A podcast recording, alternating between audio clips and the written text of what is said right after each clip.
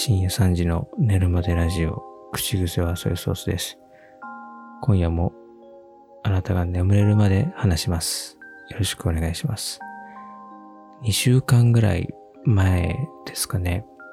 ナインティナインのオールナイトニッポンっていうのがありますけども、そちらで生まれて初めてネタを読んでもらいまして、初めてのことだったので、それを聞いたとき、すごいドキドキして、なんかこう心臓の鼓動がこう全身で感じ取れる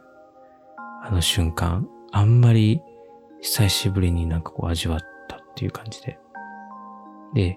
あのナイナイのオールナイトでネタを読まれると、ホームページにはがき職人の皆様っていう欄に名前が載るんですよ。その放送があって一週間経って、まあ、翌週にね、一週間後に更新されて、そこで初めて名前が載るんで、一週間毎日ホームページをリロードしてましたね。毎日、いや、正確に言うと、6時間に1回ぐらいはリロードしてましたね。で、まあ、なんかこう、奇跡的に早めに更新されたりしないかなとか思ったんですけど、まあ、結果的にはちょうど1週間後の翌木曜日に更新されまして、その、名だたる人たちの中に自分の名前が載ってるのを見て、おーってこう、なんかこう、まじまじと見てしまったり、スクショしてしまったりですね、いろいろしたわけですけど、いや、あの、岡村さんが、その僕の名前をね、その、口癖は、えー、ソイソースみたいな感じでこう詰まるんですよ。それがすごいドキドキして。おなじみの人ならサラサラっと読むんですけど、口癖はまで読まれたところで、まさか俺かみたいな。まあ、こんな変な名前他のにあんまりいらっしゃらないので、僕しかいないと思うんですけど、これネタは初めてだったんですけど、あの、普通のそのメール、生メールというかそのネタじゃない、まあ普通歌みたいな、そういうのは1年ぐらい前に読まれたことがあって、岡村さんが結婚を発表された回で、で、愛子さんがゲストだったんですよ。で、まあ、えっと、当時その、初めて僕のラジオネームをこう目にするわけですから、岡村さんがその時も、口癖はえー、みたいな、こう詰まったんですよ。そしたら、あやこさんが公営で、ソイソース、ソイソースって言って、ソイソースからいただきました、みたいなのを読んでくれて、その 岡村さんが詰まると、あやこさんがこう補足してくれるっていう、先回りして、ソイソースって言ってくれるっていうのがあって、それも震えましたけど、あの時と同じぐらいこう震えましたね。その時は初めて僕のメールが読まれたっていう時で、2週間前はネタが読まれた。初めて。うん。だから、性質が全然違うので、やっぱりネタをね、読まれるっていうのは、そのネタ読まれないとそのハガキ職人の皆様には乗らないんですよ。だから、なんかこう、その間1年も空いちゃったんでね、その、またこう、いっぱいこれから読まれて、ぜひね、岡村さんに、こう、あこの名前なんか見たことあるなぐらいにね、なって、口癖ソースからいただきましたとこうさらっとこうもし言われる時が来たら、またこれ3回目の続々が来るんじゃないかなと思ってて。なんかね、すいません。すごい嬉しかったもので、誰にも言えないんですけど、誰かに言いたくて、すみません。ちょっとここで言わせていただきました。いやー、今日はですね、えっと、撮っているのが10月2日の夜中、まあ、日付変わって3日の3時過ぎなんですけども、まあね、外は真っ暗。今日はですね、山里亮太さんの単独ライブ、山里亮太の140の東京公演、これあの、新国立劇場、中劇場っていうところで行われたんですけども、これ、こちらに行ってきて、そのままえー、まあ終わって今6時間、4時間が経ってますかね。えー、そのまま、そのまま寝ずに撮ってるわけですけど、いや、あの、緊急事態宣言がね、えっ、ー、と、9月いっぱいで、えー、終わって、で、10月から解除となりまして。まあ、当然あの、個人的にはね、別にその緊急事態宣言が明けたからといって、コロナが世の中にはびこる前の生活に戻りますってわけじゃないので、あくまで緊急事態宣言が明けたってだけなんで、別にこの今のね、気をつけなきゃいけない生活には何の変わりもないので、まあ、食事、外食、誰かと会って、こう、べちゃくちゃみたいなことはちょっと自粛しつつも、まあその、県の境をまたぐような移動っていうのも、まあ本当はあんまりやんない方がいいと思いますけど、まあ、宣言も明けたということで十分気をつけた上で、最小限の移動には、移動に留めるっていう中で、まあその、ちょっとね、都内に出るみたいな用事も、まあ、少しやってもいいかなというふうに判断をして行ってきました。いやー、すごかったですね。3時間20分、ぶっ通しで立ちっぱなしの一人喋りですよ。喋りっぱなし。で、途中その休憩みたいなのもない。幕間の映像を流しますみたいなのもないんですよ。VTR 流してちょっと休憩です。ないんですよ。1時間に1回換気の時間があったんですけど、その換気で扉を開けている最中も喋ってましたからね。その換気なので休憩ですじゃないんですよ。換気だから休憩入るのかなと思ったら、その扉開けてる間は他のそのロビーを、ロビーというか外の、外のその通路を通過するその他の人にもしかしたらこのトーク内容が漏れ聞こえるかもしれないからって言って、それでもいいような話をするっていう徹底ぶり。確かに水も飲んでなかったと思うんですよね、3時間20分。そういう人なんですよね、山里さんってね。だから、いや、なんかすごかったなっていう。ただね、この、あの、残念なことに、あの、あの、山里亮太の140っていうライブのですね、お客さんはすべてですね、不思議な魔法にかかっておりまして、その会場の扉を出たその瞬間から、内容を一切合切忘れてしまうというですね、恐ろしい魔法にかけられているんですね。なので、何も覚えてないですよね 内容は。ただただ、すごかったっっていう感覚だけは残ってるんですよ。あとその、僕の溝落ちに残る痛みが尾を引いてるっていうね。これが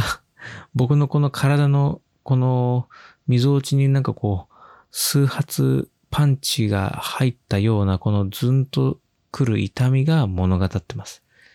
その ライブの内容を過去一番じゃないですかね、この痛みの、この音の弾き方。えー、少々引きずりそうな感じがします。あ、えー、ただあの、詳細は忘れちゃいましたけどね。体だけが覚えてるっていうところですね。どれぐらいすごいかっていうと、そ帰りの駅のホームでイチャつくカップルを磨きまして、もう夜の9時とか10時とかですよ。ね。まあ、普段だったらイライラしちゃいますけども、今回ばかりは、微笑ましく感じましたからね。すごいなんか、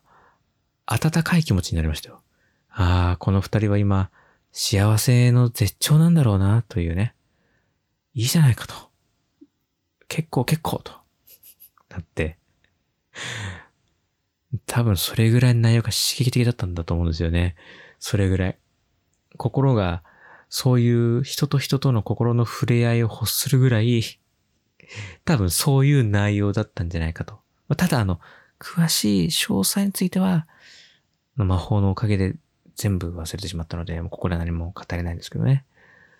ただ、すごいのはもう一つこれ、こういうふうに、その詳細、細かいことを言えないのにもかかわらず、評判が広がって、今やもう全国ツアーですよ。ねえ北から南まで。で、今回はまあその東京公演をね、やったんですけども、またね、別の地方に行かれますし、すごいなっていうね。これが、こういうライブだったら、ああいう話してたっていうことが広まればね、SNS とかす書かれればわかりますけど、そういうの書けないんですよ。書けないのに、すごい人が入ってるっていうのはね、新国立劇場、中劇場。新国立劇場ですよ。新国立劇場って、そのメインホールがそのオペラとかをやるでっかいホールらしくて、だからそのオペラメインなんですよ。で、だからその、調度品というか、オペラとかそういうミュージカルとかで使うような、きらびやかなドレスとか、なんか、あとなんか不思議な、エジプトの置物みたいな なんかあの、ファラオとスフィンクスみたいな、僕のその、教養の範囲では、その意図を読み解くことのできない調度品みたいな、その、なんて、あるいはその大道具というか、そういうのが置かれていて、ロビーとかに。なんかその、やっぱ国立と名の付く施設はやっぱ違うなっていう、そういう気持ちに。この感想がもう教養ないもんね。すごいとしか言ってないっていうね。それがもう、もう教養のなさをね、もう如実に表しちゃってるんですけどね。いやー。ただね、今回、今日ですね、この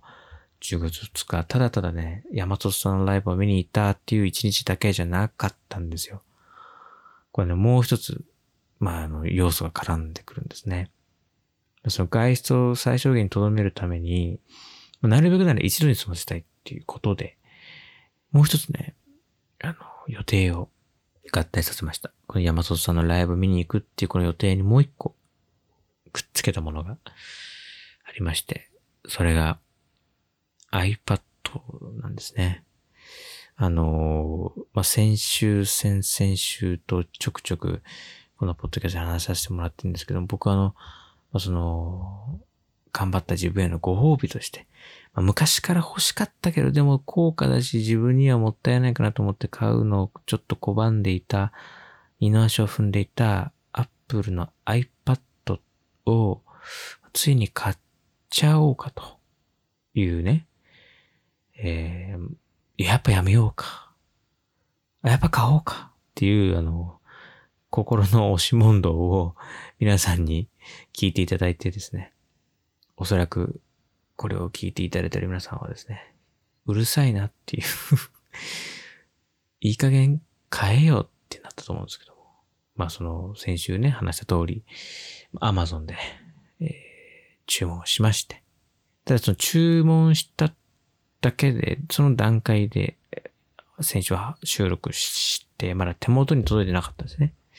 その収録してる段階では、27日に、9月27日にお届けって表示だけ出てて、でも発送されない。前日の26日になっても発送されなくてどういうことだって話をしたんですよ。そこで終わったんですけど、今回その続報ということで。結果的にはですね、Amazon からは届きませんでした。だってすごいですよ、アマゾン。アマゾンはやっぱね、肝が座ってますね。やっぱ世界的な、あの、通販サイトですから、やっぱりこう、なんかこう、度胸が違うね。やっぱり。うん、その、27日にお届け予定って、こう、27日の夕方まで言い張ってたからね。今日、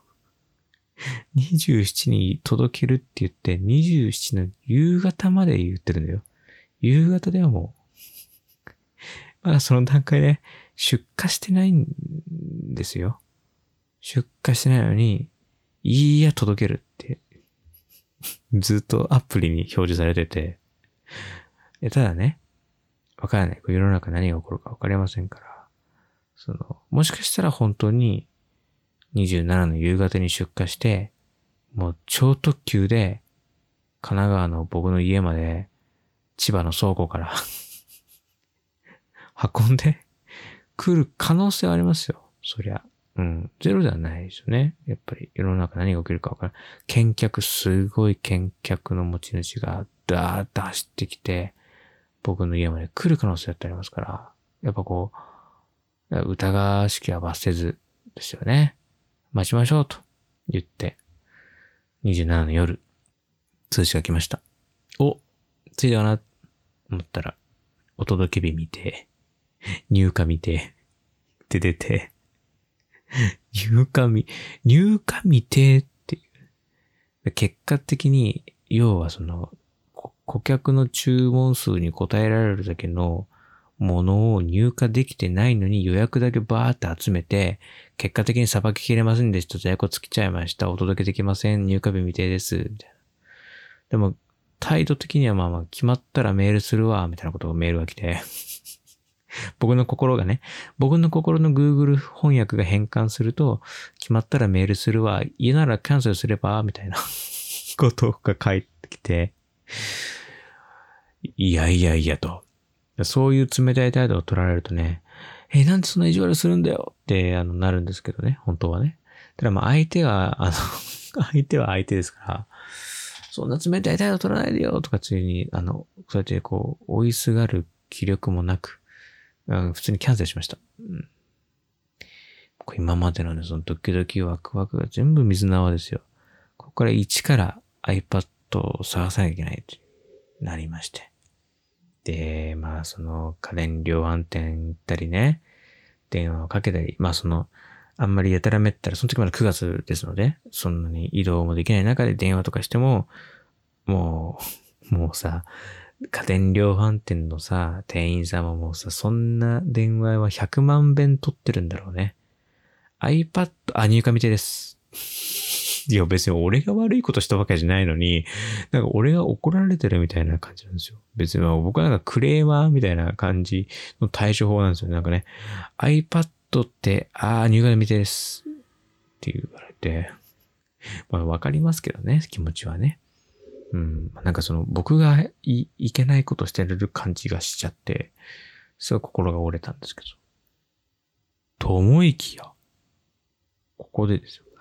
アップルストアで注文すると、郵送なら10月下旬になるんだけど、店舗受け取りなら、1日2日で用意できますよっていうの出たんですよ。おおと。で、しかも、表参道店だったら、パッチリ在庫ありますから、すぐに準備できますよと。ありがとうございますと。とね、心の底から思いましたね。スティーブ・ジョブズさんと。聞いてますか？このポッドキャスト。スティーブ・ジョブズさん。あなたの魂を引き継いだアップルは最高のサービスを提供してますと。伝えたいです。うん。ジョブズさん。あなたの作り上げた企業は素晴らしいです。表参道店はバッチリ在庫を用意してますっていうふうに言ってくれました。ねもう何かとね、コインポケットからいろんなものを出したがるでおなじみのジョブズさんですからね。えー、こう、アップル表参道店もきっと、コインポケットから 僕の iPad を出してくれるんじゃないかなと思ってドキドキしましたよね。いや、きっとね、その表参道店の店員さんだったら、こう、今だったらね、このご時世ですからね、きっと、あれだね、アルコールスプレーとかも、コインポケットからこうシュッて出して、こんなに小さいんですよ、みたいな。やってくれるんじゃないかなと思う。ドキドキワクワクしちゃってね。そう、いや。だ、そんなサービス受けられるんだったら、アップルストアまでね、こう、じきじきにこう、足運びましょうよと思ったんですけど、ただ、その、結局ね、僕、神奈川、向こう、東京、その、県境をまたぐ移動はできないわけです。で、えー、まあ、受け取り予定日もその、まあ、2日後って言われて29日。まあ、平日で、まあ、普通に仕事もしているし、いけないなぁなんていうふうに思って。まあ、29日以降だったらいいよってことなんですけどね。うーん、どうしたもんかなと思って。一応注文だけはして、まあなんか14日以内ならキャンセルできますよってことだったんで、一応注文だけして、様子を伺おうかなと思ってたんですけど、ここでですよ。すぐにこう舞い込んできたニュースっていうのが、9月いっぱいで緊急事態宣言これ解除する意向ですみたいな話が出てきて、10月1日から解除されれば、10月入って受け取りに行けばいいんじゃないかと思って。で、さらにここで急に舞い込んできたのが、山里亮太の140東京公演の選手力のチケットが買えますっていう話が出てきて、これが、なぜかっていうと、この時まだ、あの、140チケットはまあソールドアウトで、僕はもう諦めてたんです。で、まあ、どうせ緊急事態宣言だろうし、まあ、東京行けないだろうし、で、もう人気のチケットだし、もう、発売と同時に完売みたいなチケットなので、まあ、発売の時は僕はもう、花からちょっと諦めてたんですよね。だから、チケット持ってなかったんですけど、その、ここに来て、27か28だったかな？になって、なんかリセールがあったんだか、キャンセルが発生したのかわかんないですけど、なんか若干数出たっていう話を僕のツイッターで偶然見かけて、すぐにこうアクセスしたら、ローチケで普通に買えたんですよ。わーと思って。僕は買ってちょっとしたらもう売り切れになったんですけどね。すごいいいタイミングでチケットを買えまして。まあ、その10月から解禁っていうね、移動ができるっていうのを見越して買ったんですけどね。で、緊急事態宣言が解除されるかもを見越して iPad を表参道店で受け取りにし、さらに都内の新国立劇場で行われる山里さんのライブのチケットも買いで、こう、両面待ちでね。両面待ちで合ってるのかな？両面待ちで、ええこの、狙ったわけです。したら、無事宣言が解除となりまして、10月1日から、その、解除ですよってなって、ああと思って、いいよかったと思って。じゃあこれ、予定計画立てなきゃと思って、これいけるんでね。えー、計画を立て始めましたと。ただね、これがもう要はね、久々なわけですよ。こんなね。まあ、その、たかだか都内に出るだけじゃんと思うかもしれないですけど、本当に僕、都内に本当に全然出てなくて、そのなんかその、能動的にお出かけするっていう行為が本当に遠のいちゃってるから、あの、まあ、遠のい、まあ全くなかったわけじゃないけれど、もほぼないから、もう忘れてるんですよ、その、なんか、出かける準備の仕方とか 予定の組み方とか、忘れちゃってて、アップルストアは、その、要は人数制限、その、まあ、宣言があろうがなかろうが、店舗の中に入れる人の人数を制限しているから、その人数制限で待ってもらう可能性がありますよっていうことで、注意書きが出ていたので、まあ、受け取るだけと言っても、どうだろうか、これ、次、例えばその15分刻みとかで人を入れ替えたりしてたらってことを仮定したりすると、まあ、うん、まあこれは、どうだろうな。う余裕持って10、いや、30分ぐらい、そのアップルストアに滞在できるぐらいの余裕を持ってよとはいいかなと思って。さらにこれ17時、ね、10月2日の17時、5時に開演の山里亮太の140。これ30分前には到着したい。まあ、だから4時半ですよね。うん。で、4時半。で、さらにアップルストアにも30分いたい。で、アップルストアの表参道から、その、えー、新国立劇場がある初台っていう駅までは、まあ、だいたい20分ちょっとかかると。なると、まあ、4時には、まあ、アップルストアを出る計算ですね。その後、まあ、4時から30分逆算で、3時半には、じゃあ、表参道にいたいですと。まあ、そういうふうに逆算していくと、大体ですね、まあ、いろいろなところで余裕を持った計算をしていくとですね、山里さんのライブが開演する3時間前には家を出るっていう計算が立ったわけです。ざっくり説明すると、家からあ表参道。で表参道からアップルストア。アップルストア終わったら、まあ、表参道駅にまた戻り、えー、新宿、それから、えー、移動して、えー、初台。そして新国立劇場、中劇場に行くみたいな。そういう大雑把なね、ルートですけども、こういう風に立てて。まあじゃあちょっとそれまで時間があるから 2, 時出発までちょっと2時間ぐらい今時間があるからじゃあちょっと仮眠しようかなと思ってふって寝たらですね、思いっきり30分寝坊しまして 2時半もうわかんないんですよ、もう、あの出かける前にちょっと仮眠したらダメとかもう忘れてたんですよ、もう、正直言って。ああ、やっべえと思って。で、まあ、ただね、あの、いろいろな場面でちょっと余裕を持ったスケジュールを組んでいましたので、ここはやっぱ石橋を叩いて渡ろうとしたら、その石橋を叩きすぎて壊しちゃうと馴染みの口々ソーソースですから、やっぱね、そのね、あの、慎重な姿勢が功を奏した例ですね。急な例です。大体は、あの、慎重になりすぎて、いろいろ考えすぎて、結果的になんかいろいろ悪いこと起きそうだからやめとこうかなって言って出かけないっていう選択肢を取るんでおなじみなので、で今回は割と前向きに 前向きに言ったので、あの、まあ、30分寝坊はしましたけども、えー、2時半になっちゃいましたけど、そっから急いで支度して家を飛び出したけど、まあ、なんとか、えー、まあ、トントンか、まあ、ちょっと15分ぐらい遅れて、えー、3時45分ぐらいでしたね。表参道のアップルに到着しました。そしたら、これちょっと僕のその、石橋叩きすぎ案件として、全然時間かからなくて、そのアップルが。まあ、表参道駅からアップルまでも、あれですね、あの A2 っていう出口を出ると目の前がもうアップルなんですよ。そう思い出した。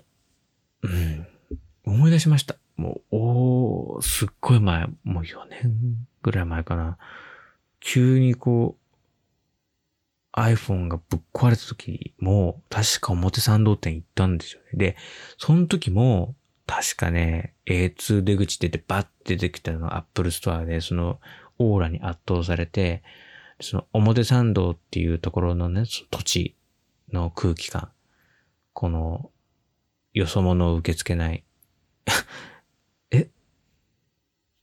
その格好で来たんですか？みたいな。あの、目をみんなしてくるとおなじみの、その表参道ですから、やっぱちょっとこう、あの辺はちょっと、なんていうんですかね、フランスの中にあるモナコ公国みたいな、その、ちょっとこう、違う感じですね。えー、その、あれっていう、急にこう空気変わるな、みたいな、ところなわけですよね。だから、やっぱこう、ちょっと、怖いところがやっぱあったんですけども。そんな記憶、あーって思い出してきて、あ、ここだと思って。でも、ね、今回はすごい優しく、というのもですね、まあ、店員さんがもう、アップルストアの外に出て、もう、お客さんさばいてるんですよ。で、えー、なんかこう、予約してる方こちら、ショッピングをしてる方こちら、で、なんかこう、修理ご対応する方こちらみたいにもう列分かれていて、で、僕がもう、なんかこう、挙動不審にアップルストアに近づくなっていうのを検知した店員さんがもう、向こうから来て、で、まあ僕をその、よそ者かお客かをアップルの AI が、まあ、 Siri の技術をね、あの、てあの培ったその AI がですね、えー、その判断してですね、あ、こいつ客だっていうね、判断してくれたんでしょうね。で、僕のその女性、そんな、ごめんなさい。今ね、すごい悪く言ってますけど、アップルの女性の店員さんは本当に優しかったですよ。すっごい、すごい丁寧に優しく対応してくる笑顔で、ママスク越しでも笑顔ってのは十分わかるぐらい目尻が垂れ下がるぐらいに笑ってくれてました。頬のね、肉がぐにゅって上に上がって、その、あの、目が三日月型になるぐらい笑ってました。本当に。それぐらい丁寧な対応していただいたので、こんなこと言ったらあれですよね。そう、すいません、ジョブズさん。で、あの、5分ぐらい、ものの5分ぐらいで、あの、用事済みまして、iPad 無事受け取れました。いや、すごい。いや、ほんとね、あの、アマゾンから届くか届かないかってあの、やきもきした日々が嘘みたいですよね、ほんとね。5分で うん。まあ、その、アップルストアのそのネットで注文して、もう、すぐにまず予約確保できました。受け取り準備できますが、もうほんとすぐよ、多分もう、数時間でその出て、うん。で、まあそこからまあ、その日付、日日にちは経ってるんですよね。緊急事態宣言開けるまで待って、で、もその、開けました。10月2日のそのね、3時45分に行って、なんですけど、そこからもう5分でパッと持ってに入って、砂糖のご飯か iPad かぐらいですよね。このも、ああ、すごいなって思って、あなんか iPad 通して、ああ、表参道も悪い場所じゃないんだなっていうに、ああいうふうにちょっとこう、怖いなっていう鎖国感のあるね、その表参道ですからね。やっぱちょっと緊張はしていましたけども、ちょっとそ、ほぐれたんですよね。やっぱ、ああ、よかったなと。ここで重大な問題に気づきまして。あ何かと言ったら、山里さんのライブのチケットね、直前でそのローチケで買ってるんですけど、発見してない。それがね、あの、直前で購入だったので、その予約とかじゃないから、その、郵送とかそういう選択肢がなくて、直接 i、あ、すごいんです僕ずっとね、さっきからあの、iPad って言おうとしちゃうっていう病気にかかってるんですよ。ずっと I、I って言ってるんですけど、全然今から言おうとしてることはローソンなんですよ。ローソンなのに I って言ってるんですよね。すごいですね。本当に。もうやられちゃってますね。iPad にね。で、まあ、ローソン。ね。iPad ではなくローソン。ローソンのロッピーで発見しなきゃいけない。ですよ。それやってないこと気づい。やっべえと思って。でも、いや本当に僕の生活圏内にびっくりするほどローソンがないんですよ。ファミマか、あとはファミマか、えーと、あとファミマ。あー、もう一個もう一個。ファミマ。それぐらい、本当に。うん、発見がそのロッピーのみだから、仕方ないですけどね。だからその、いつかローソン行こう、いつかローソン行こう、いつかちょっと離れたところのローソン行こうと思ってたんですけど、当日までうっかりそれを忘れていて、鬼検索したら、その、表参道駅、まあ、簡単に言うと、まあ、こう、でっかい交差点の角に表参道駅がありますと。まあ、地下ですけどね。で、ありまして、で、その、交差点、その十字路の、まあ、今、皆さん、こう、銃を描いてください。銃、漢字の銃って書いてください。あの、頭の中で書くんじゃないです。あの、油性ペンで 机に書いてください。机に。油性ペンで書いてください。キュッ、キュッ、書けましたか？そしたら、その、左側の棒ですね。うん。こう、左右上下に棒が伸びていますが、左の棒のところの先に、アップル表参道店があります。で、十字のその下の棒の先の方に、ローソン、まずさんと、なんとか店があります。っていうに出て、やったーと思ったんですけど、やっぱこう、表参道だから、きっとこれ、ドレスコードとかあるんじゃないかなと思って、あ、お客様あの、青と白のストライプ以外、当店はご入店をお断りしているんですって言われちゃうかもしれないから。やっべ、俺今日、グレーのシャツだけどどうしようと思って、やばいやばいやばいやばいと思って。あ、お客様の私のローソンではですね、あの、店舗のロゴにある通り、もともと牛乳を販売しておりましたので、牛乳を持っていないお客様はご入店をお断りしておりますと言われたら、えー、今から牛乳手に入れるところってどこよと思ってまた別のコンビニ行かなきゃいけないから、えーとか思ってたんですけども、中入ったらね、紛れもなく街のホットステーションでした。普通のローソ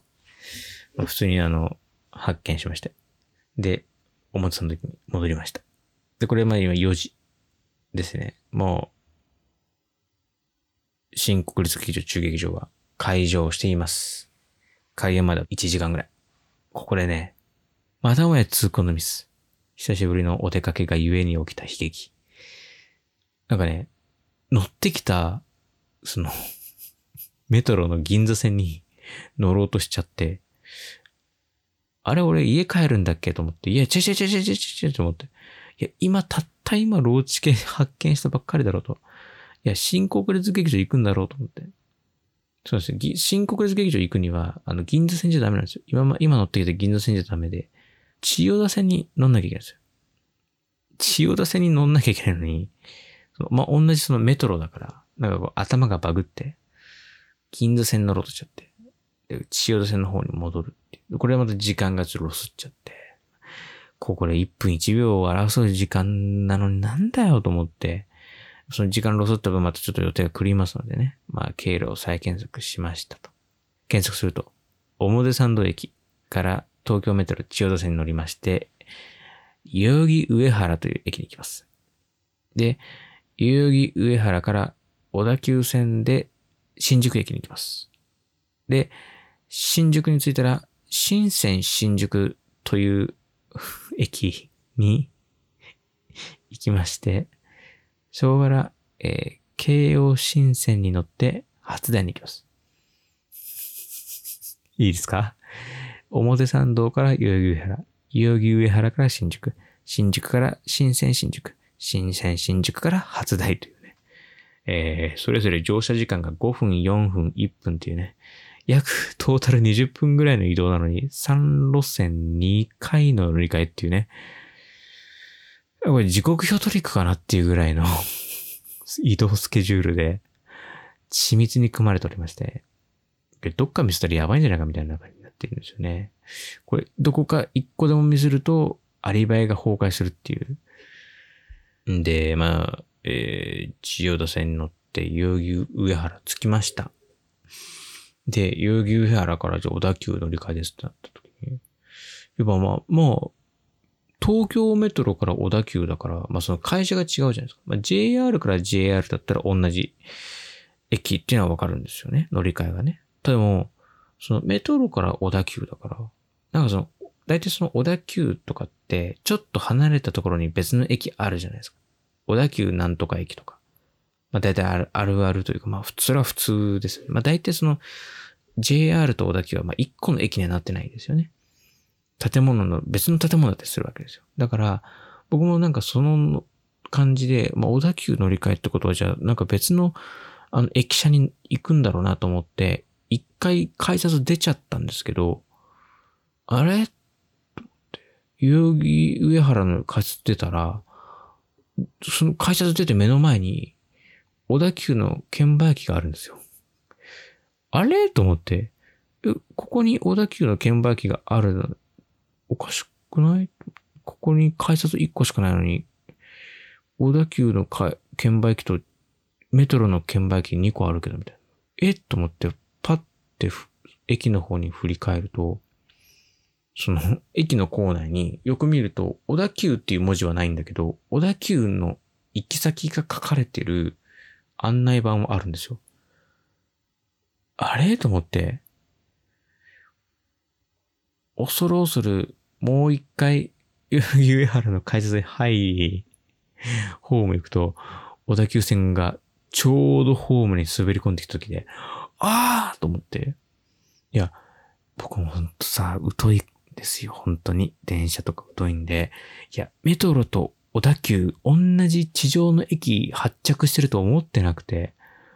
そう、同じホームだったんですよね。小田急とメトロって。あの、番、何番線っていうのが違うだけで。だから、代々木上原の駅、一回出て10秒でもう一回入るっていうね。もうこれ、明らかに時刻表トリックのアリバイコースがみたいな行動じゃないですか。これ確実に僕犯人のパターンですよね。絶対これは駅員さんにも変な目で見られてるなと思って。んで、次のそのさ、次のこの、まあこんな話しなくていいんですけど、本当はね。でもさ、聞いてもらいたいじゃないですか、誰かに。ね？まあその冒頭のその 憧れの番組に採用されたっていう話は、するのはわかるかもしれないですけど、こういう話もしたいんですよ、こういう。次のね、新宿駅着くじゃない、小田急乗って新宿駅着くじゃないですか。まあそれも4分くらいあっという間に着くんですよ。で、着いた。で、次その、新線新宿っていうところに行って、その京王新線っていうのに乗らなきゃいけないんですけど、その、新線新宿ってのはよくわからなくて、そう、京王新宿駅じゃないの？と思って。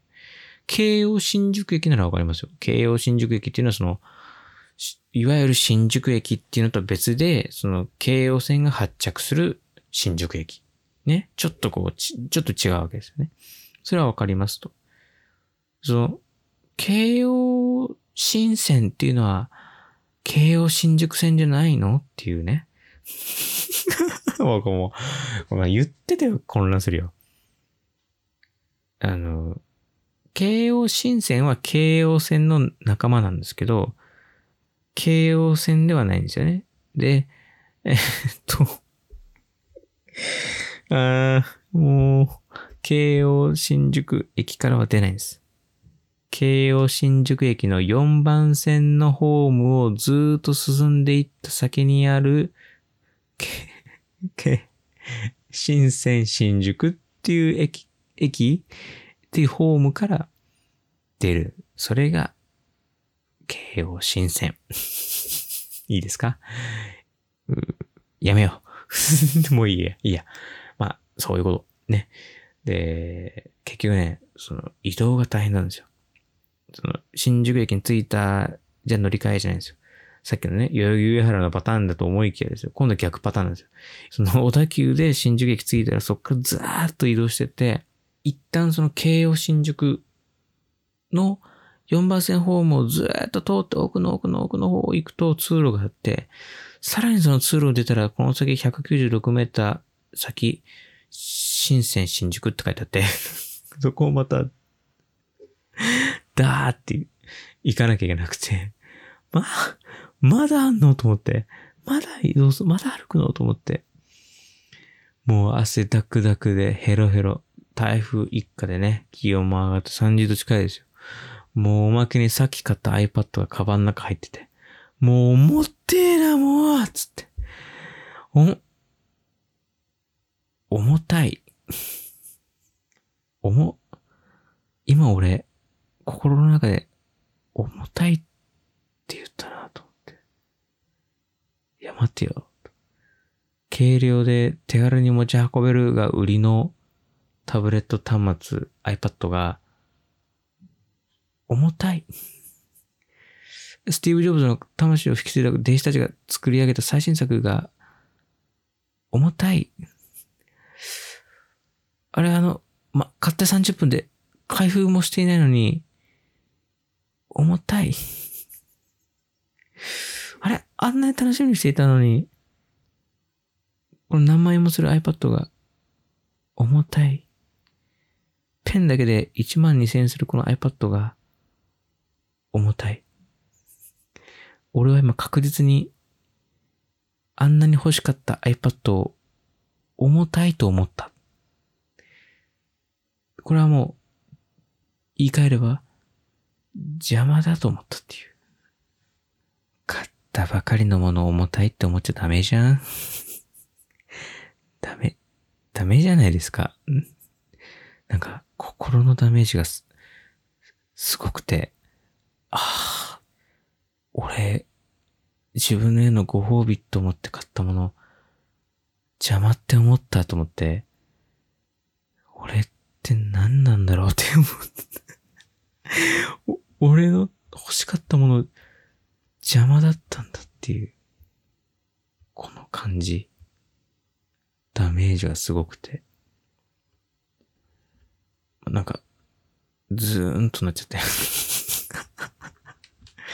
ズーンとなりつつも、でも急がないと、もう今4時25分ぐらいだから、早く行かなきゃと思って、ようやくたどり着いて、新線、新宿の方。んで、そこで、京王新線に乗って、苦労して、あっという間、あんなに苦労したのに、あんなにいろんな犠牲払ったのに、心も傷を負ったし、汗もかいたのに、1分で初台。で、初台着いたら直結で1分。あっという間に新国立劇場だね。いやー、便利。便利。便利な初台。で、まあ、えーその先はね、冒頭でお話しした通りです。んで、扉を出て、えー、すべてを忘れて、あー、笑った。体痛え、と。3時間20分でしたからね。うん、で、その後ね、その後、まあ、帰り道の新宿駅のホームで、いてつくカップルを見まして。で、そのカップルがめちゃめちゃ微笑ましく見えてね。いやー、それぐらい刺激的だったんだなと思ってね。改めてね、140の凄さをこう、再認識して。いやー、いいものを見たなと思いまして。まあ、ちょっと、喉も渇いたし、ね、山里さんもずっとね、喉乾いてるのかかわらずね、水も飲まずに3時間20分喋りっぱなしでしたから、僕も全然水飲んでなくて、あー、ちょっと、落ち着いて水飲もうと思って、カバンをパッて手に取ったら、あれなんか、いつもよりカバン重てえなと思って。で、パッて開けたら、新品の未開封の iPad が入ってて。あ、あ 俺3時間20分の濃厚なライブで忘れていたけど、あの時俺、くそ、もったいなって、この新宿駅で思ったんだっけと思って。山里さんの発言はすべて忘れましたけど、あの時の iPad への抱いた気持ち、すごい覚えていて、あれ？と思って。時刻表トリックのおかげでバカみたいに電子にもかかったのに、あんなに苦労して手に入れた iPad なのに、今、この夜の9時過ぎの新宿駅で、俺は今もまた確実に重たいな、邪魔だなと思ってて。なんだよと思ってスマホパッて見たら、山里さんのライブの裏でやっていたキングオブコント。その結果が、優勝、誰々って出てきて。ああ、ああ、後で見ようと思ってたのに、後で見よう、見ようと思、最低、最低、最低。最低、最低、最低。最低。